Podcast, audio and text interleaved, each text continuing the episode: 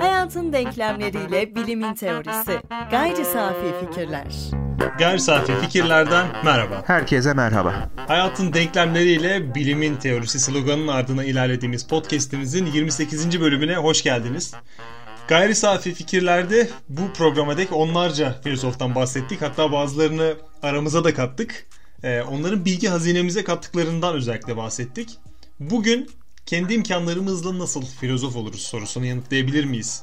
Bilmiyorum. Ortaya böyle bir soru atacağım ama felsefe öğrenen ve öğreten kişiyle filozof arasındaki farkı bir nebze anlamaya yöneleceğiz. En azından benim aklımda böyle bir soru var. Çünkü çok bulanık bir alan. Bunu netleştirmeyi plan, planlıyorum kendim için. Böyle bir fark olmayabilir de. Beklentiyi çok da büyütmek istemiyorum. Aslında filozof denilen kişi olmanın yolunu açamasak da yani bir filozofluğun el kitabını ortaya atamasak da nasıl tarih boyunca birilerine filozof dedik? Onlar mı istedi? Biz mi bir kurulla karar verdik? Filozofları seçme kurulu ya da e, filozofluğa giriş sınavı gibi bir şey var mıydı? Doktorların tıp fakültesini bitirmesi gibi onlar da felsefe bölümünü okuduktan sonra bir filozofluk sınavına mı girdi? E, bunlar aslında doğru olmadığını bildiğim sorular. Çünkü felsefe diploması bir filozof için yeter koşul değil. E, tam verileri bilmiyorum ama diploması olmayan filozof sayısı diplomalı filozoflardan daha fazla.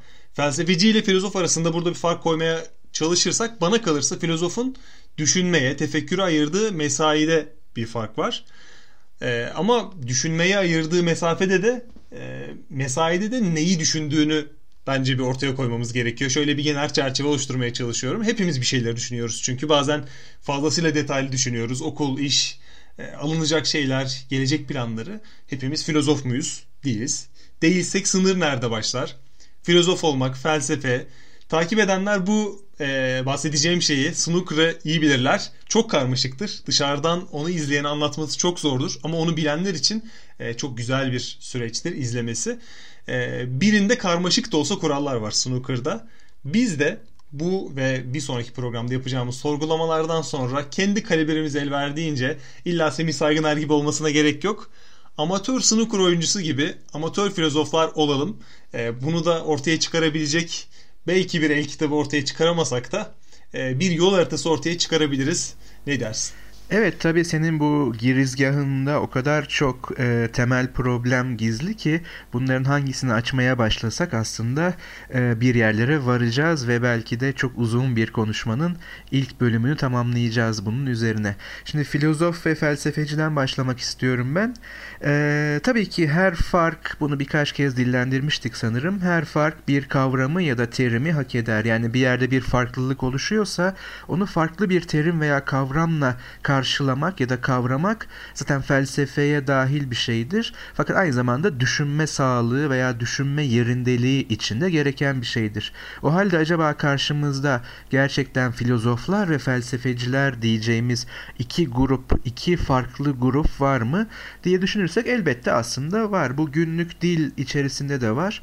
Yani filozof fayesini belirli isimlere veya belirli düşünme niteliklerini taşıyanlara verirken felsefeciyi biraz daha sıradan bir yere konumlamaktayız. Hatta belki o 4 yıllık e, lisans felsefe e, programını bitirenlere sadece felsefeci denmekte.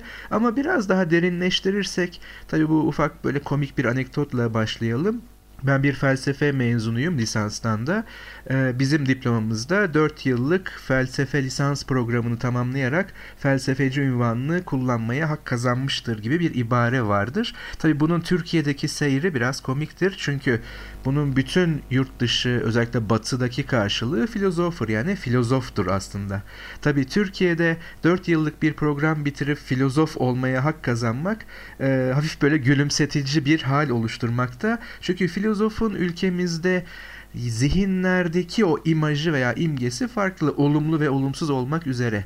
Olumlu imge tabii ki şu, çok yüksek bir paye, öyle 4 yıllık bölüm okuyup bilmem kaç kredi verip belirli bir ortalamayla mezun olarak filozof olunmaz diyecektir bu yüksek payeyi verenler. Ancak diğer bir e, düşük paye veren gruba göre ise hani e, Türkçe'ye de yansımış bir kullanım vardır ve elbette altı biraz böyle deşelenmelidir ama hani yeter çok felsefe yapma bu kadar da sorgulama gibi. Filozof pek de e, iyi bir şey değildir. O yüzden felsefeci böyle daha teknik bir yere gönderme yapıyor gibidir. Her iki durumda da filozof yerine böyle biraz da simitçi gibi bir hocam öyle derdi. Felsefeci ismi verilmiş en azından e, bürokratik diploma sistemi içerisinde. Ama şimdi biz gerçekten baktığımızda böyle bir fark var mı? Veya akademik felsefe ile her e, aşaması için söylüyorum. Yani lisansında bir öğrenci olmaktan e, o alanda profesör olmaya akademi içinde. Akademik felsefe ile e, dışarıdan düşünme etkinliğiyle, derinleşmeyle felsefe ile e, ilgilenmek veya onu gerçekleştirmek arasında gerçek bir fark var mı sorusu ciddi bir sorudur. Çünkü dediğin gibi en azından felsefe tarihi 19. yüzyılın sonları ama özellikle 20. yüzyıldan önce diyebiliriz e, akademik felsefe yoktu. Yani filozof olmak için herhangi bir üniversitenin herhangi bir bölümünde herhangi bir yer işgal etmeye dediğim gibi öğrencilikten profesörlüğe kadar çok da ihtiyaç yoktu. Elbette ki e, bazı örnekler olmakla beraber. Peki içeriden ve dışarıdan filozof olmak nasıl bir şey acaba diye düşünelim. Benim burada e, filozofa olan olumlu olumsuz bakışı düşünürken aklıma şöyle bir soru geliyor. Felsefe ya da filozof olmak aslında antik Yunan'da hobi olarak yapılan bir şey olduğu için zira e, ortada çok boş bir zaman var ve bir şeyleri hobi olarak yapılıyor. Bunlardan biri de aslında düşünmek, felsefe. Oradan geldiği için mi acaba şu an hobi olarak yine yap denilen kategoriye biraz daha yakın? Çünkü ciddi bir meslek olarak o zaman başlasaydı atıyorum e, insanlar hobi olarak birbirlerini tedavi ediyorlardı diyerek ortaya tıp çıksaydı tıp da bugün felsefe gibi tali yollardan mı ilerleyecekti yoksa orada aslında yapılan işin belli kuralları belli metotlar olduğu için yine aynı şekilde mi ilerleyecekti? Tabii şöyle bir e, eklemleme veya da e, revizyon yapma gereği duyuyorum. Doğru söylüyorsun bir boş zaman daha doğrusu e, bu biraz lüks veya da üst seviye bir düşünme biçimi. Dolayısıyla belli maddi koşulların yerine gelmiş olması gerekiyor. Burada hemen yine bir farkın altını çizelim. Her düşünme biçimi veya her düşünme felsefeyle iştigal etmek anlamına gelmiyor bu işin başından beri. Yoksa Aristoteles haklıydı. İnsanın önemli bir boyutu onun düşünen hayvan olması. Bu da şu anlama geliyor.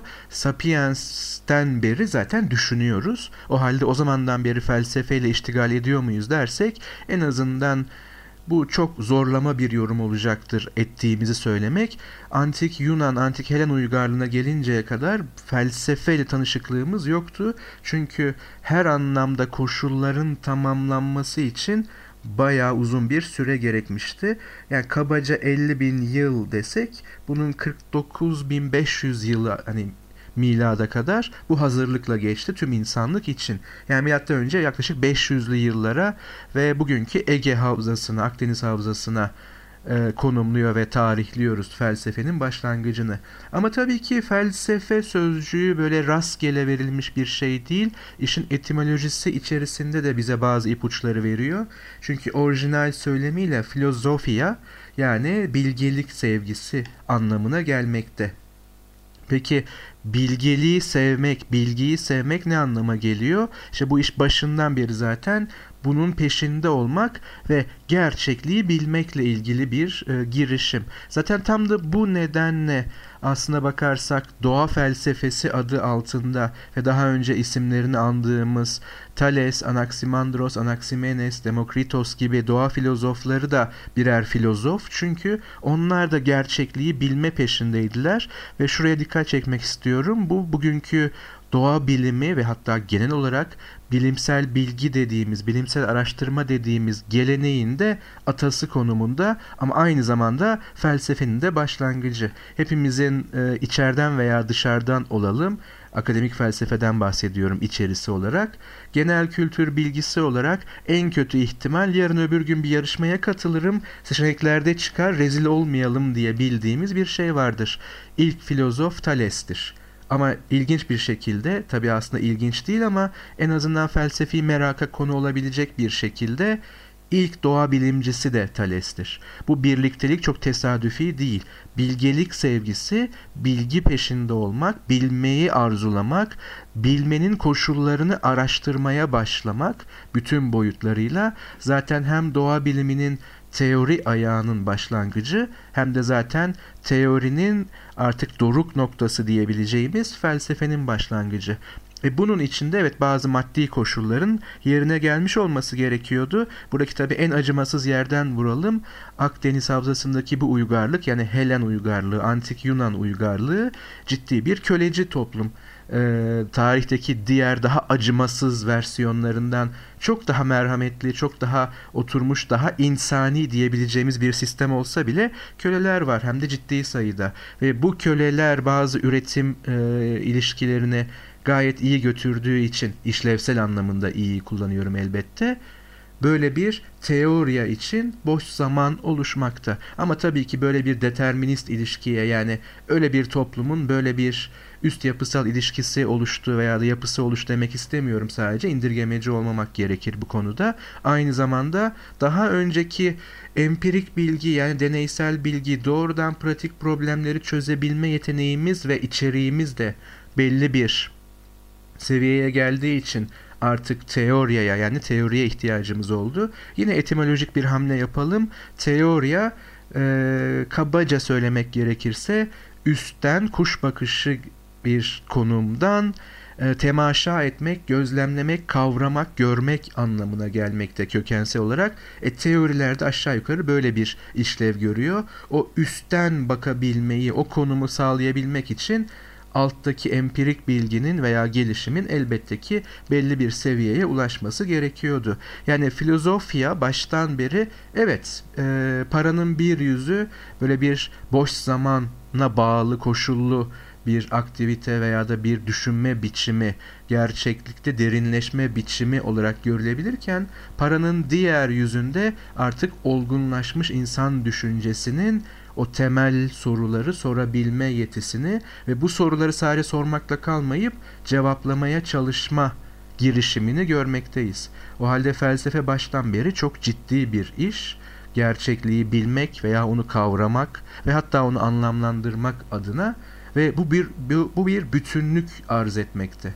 Yani e, hemen tabii yine bir imajsal e, analize geçelim çünkü bir kısım için de felsefe böyle büyük düşünürlerin büyük büyük düşünüp ama sessiz bir şekilde bir aforizmayla bunu böyle özsel olarak aktarması gibi algılanabiliyor. Özellikle sosyal medya mecrasında sık sık görürüz böyle özlü bir söz aforizma derken bunu kastediyorum. Altında bir filozofun ismi ve herkes hayran hayran vay be ne kadar derin söylemiş gibi. Felsefe asla bu değildir.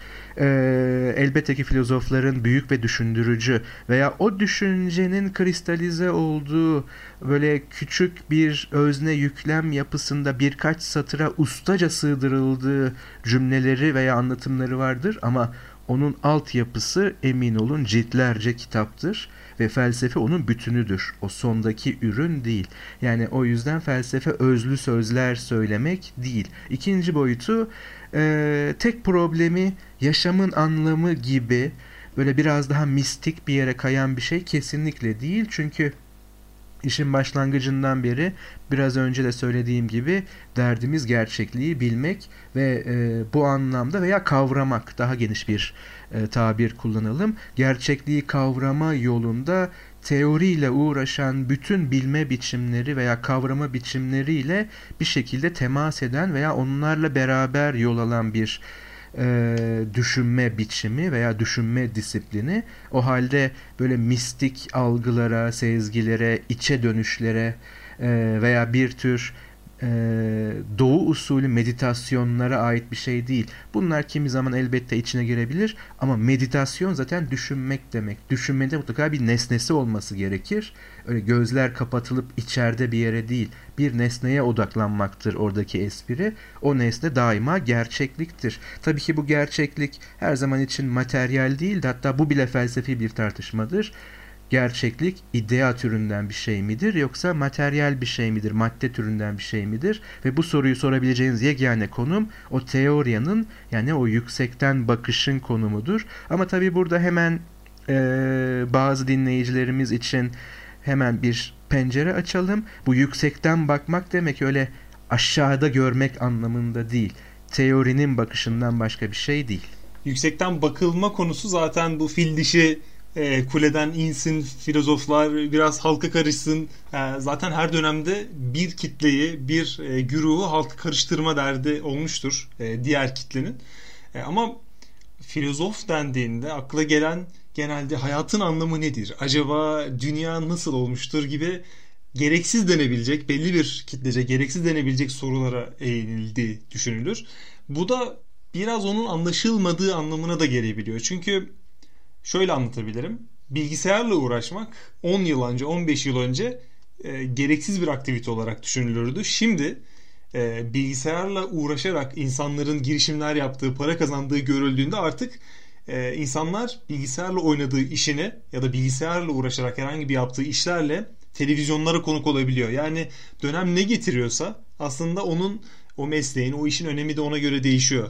Belki e, Galileo zamanında bizim ele aldığımız zamanlarda bilim insanlarının gerçekten mahkemeleri çıktığı dönemde aslında bir fikir mahkemeye çıkıyorsa ciddiye alınıyor demektir. Şu an ben e, çıkıp dünya üçgendir dediğimde kimse beni bunun için mahkemeye vermez. Çünkü e, bu belki de çözülmüş bir problemdir ama dünyanın şekli için yahut e, ortaya konulmuş belli fikirleri reddettiğim için beni kimse herhangi bir şekilde cezalandırmaya çalışmaz.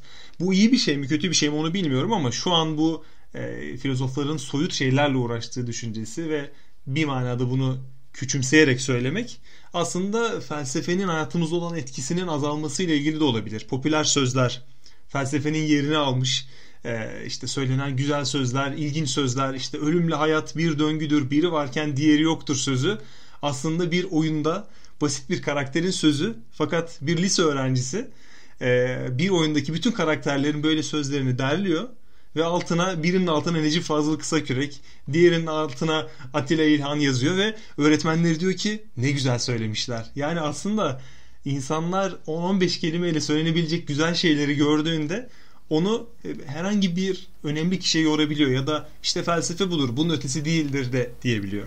Tabii işin başlangıcına dönecek olursak dediğim gibi Thales'in derdi ve ilk ortaya koyduğu teorik ilke şuydu. Gerçeklik, gerçekliğe aşkın hiçbir unsura gönderme yapmaksızın insan aklı tarafından bilinebilir. Bu işte doğa bilimlerinin başlangıcıyla felsefenin başlangıcını çakıştıran temel ilke.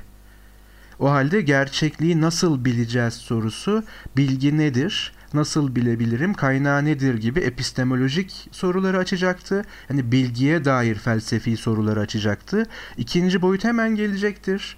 Basit bir düşünme hamlesiyle peki bilginin nesnesi nedir?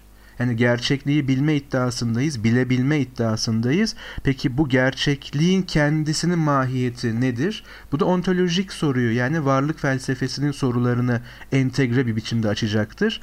Peki bildiğimiz ve gerçekliğin ne olduğunu bildiğimiz bu dünyada biz nasıl yaşamalıyız? Bu da aksiyoloji sorularını yani değerlere ilişkin soruları açacaktır. Yani daha kaba bir tabiriyle ahlaka ilişkin soruları, toplumsal örgütlenmeye ilişkin soruları ve hatta estetiğe ilişkin soruları. Bu gerçeklik içerisinde neye güzel diyoruz, niye güzel diyoruz, bunun ölçütü nedir gibi sorularla gelecektir. Bunlar aslında gereksiz sorular bir yanıyla görünüşte şu anda özellikle bu kadar hızlanmış ve e ne işe yarayacak bu sorusuna ilk görünüşte verilen cevap ancak e, Marx'ın bir sözünü tekrar hatırlatmak isterim. Dış görünüş ile şeylerin özü eğer doğrudan doğruya çakışsaydı her türlü bilim gereksiz olurdu. Yani biraz daha incelterek söylersek görünüşle gerçeklik arasında bir fark olmayıp görünüş her şeye yetseydi onun arkasında başka bir şey olmasaydı araştırılacak, bilime, her tür bilime ihtiyaç ortadan kalkardı. Çünkü gözümüzle görüyoruz, algılıyoruz, deneyimliyoruz, yaşıyoruz. Oysa bu görünüşün ardında o görünüşü de vücuda getiren bir gerçeklik var. Peki bu gerçekliği bilebiliriz düsturuyla yola çıktığımızda o gerçeklik nedir? Nasıl bilebiliriz? Bilginin kendisi nedir? Bu bilgiyle ve bu gerçeklikte ben nasıl yaşamalıyım? Ne yapmalıyım soruları aslında gereksiz değil, kökensel sorular. Zaten felsefeyi tanımlayan şeylerden biri de bu. Kökensel soruları sorabilme, tespit edebilme, teşhis edebilme iyi sağlayan düşünme biçimi, görebilme biçimi, yani teorik görebilme biçimi. Şimdi e, bugün pek anmadık, pek yeri de olmadı veya olmayacak gibi görünse de Karl Popper'dan şöyle bir alıntıyı hemen araya uygun bağlama yerleştirelim. Karl Popper şöyle söyler. Ciddi felsefi problemler olmasaydı ve bunları çözebilme umudu taşımasaydım felsefeci olmam asla bağışlanamazdı ve bence felsefenin varoluşu da bağışlanamazdı. Yani bu işin başından beri ciddi felsefi problemler vardır. Aynı fiziğin bilimsel problemleri, kimyanın bilimsel problemleri olduğu gibi felsefenin problemleri de çoğu yerde aslında bizim daha sonra adını bilim koyduğumuz o diğer etkinliğin problemleriyle çakışan kökensel soru sorma biçimleridir. Teoriler nereden geliyor sorusunun kökensel cevabı aslında felsefi düşünüşten geliyor. Ama burada hemen bir e, şöyle dipnot atalım. Bu felsefeyi her şey yapmak değildir. Felsefe bir şeydir tüm dünyadaki varoluşumuz içerisinde. Çok önemli bir şeydir. Düşünmenin, teorinin, teoriyanın çok önemli bir boyutudur. Ancak bir şeydir, her şey değildir. O yüzden e, belki bazı dinleyicilere tuhaf gelecek ama yani şu düşüncenin kendisinde sorgulamamız gerekiyor. Ah şu ilkokullara, ortaokullara felsefe dersini biraz daha çok versek bakın nasıl değişiyor ülke. Elbette ki değişecek ama her şeyi felsefeden beklemek, oraya konulacak 3 saat, 4 saat içeriği her ne olursa olsun derse bel bağlamak değil genel olarak düşünme biçimimizi, gerçeklikle kurduğumuz ilişkiyi, bugünkü anlamıyla bilimsel, daha geniş anlamıyla sorgulayıcı, eleştirel ve felsefi boyutta tutabiliyor muyuz? Veya buradan başlayabiliyor muyuz? Karl Popper devam ediyor. Bu da önemli bir bize ipucu veya da yöntem verecektir. Bu tavrın gereği olarak bir filozofun yapıtı incelenirken veya işte o aforizmalarından biri bizi çok etkilemiş aforizmalardan biri üzerine düşünürken diyelim sorulması gereken soru o filozofun çözmeye çalıştığı ya da en azından gündeme getirdiği problemi ne olduğu sorusudur. Oysa özellikle felsefe öğrencilerine olmak üzere tüm sosyal bilimcilere ve aslında hemen herkese öğretilen yaklaşım bu filozof ne söylüyor veya ne söylemeye çalışıyor sorusunu esas almaktadır.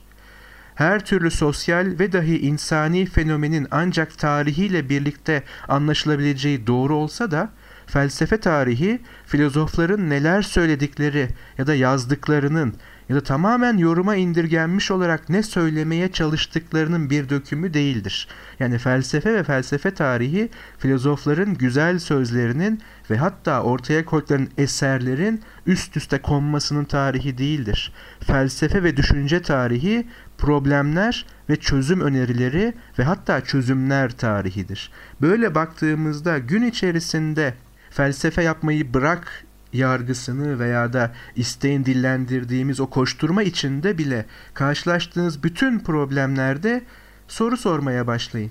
Ve o sorunun gideceği nihai kökensel soru işte sizin felsefi sorunuz, epistemolojik, ontolojik veya aksiyolojik sorunuz. Felsefe bununla ilgilenmekten başka bir şey yapmıyor.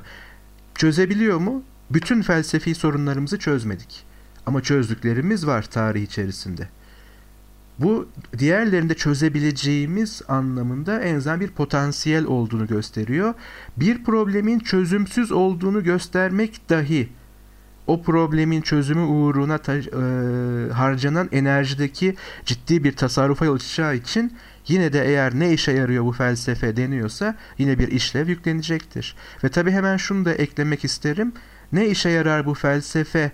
Tabii ki ilk elden ve doğrudan en radikal ve kaba şekliyle pragmatik bir yerden sorulmadığı sürece pragmatik bir soru olmasına rağmen felsefe açısından ayıplanacak veya da e, kötü, kötü görülecek bir soru değildir. problem çözebilen düşünme biçimi her ne işe yarıyorsa felsefe o işe yarar. Problemleri aydınlatmamız tarih boyunca bizim ne işimize yaradıysa o işe yarar. Bireysel anlamda tekrar Sokrates'e dönmek gerekirse bu anlamda onun sorgulanmamış yaşam yaşanmaya değmez mottosunu unutmayalım. Sorgulamak nedir? Felsefi olarak veya teorik olarak yaşamımızı şöyle bir önümüze koyup nesne edinmek, üzerine düşünmektir. Ne yapıyorum? Neyi biliyorum? Bildiğim şey nedir? Yani gerçekliğin kendisi nedir? Bu üç soruya cevap vermediğiniz sürece elinizdeki cevaplar başka birilerinin ödünç aldığınız cevapları olur ve siz ödünç yaşamlar yaşayarak bu dünyadan ayrılırsınız Sokrates'in dediği gibi hangisi daha iyi kararı siz verin diyecektir. O mahkemede en son söylediği şey. Ben erdemli bir yaşamla beraber idam mahkumu olarak buradan ayrılıyorum. Siz görünüşte özgür vatandaşlar olarak ayrılıyorsunuz. Hangisi daha iyi hep beraber görelim.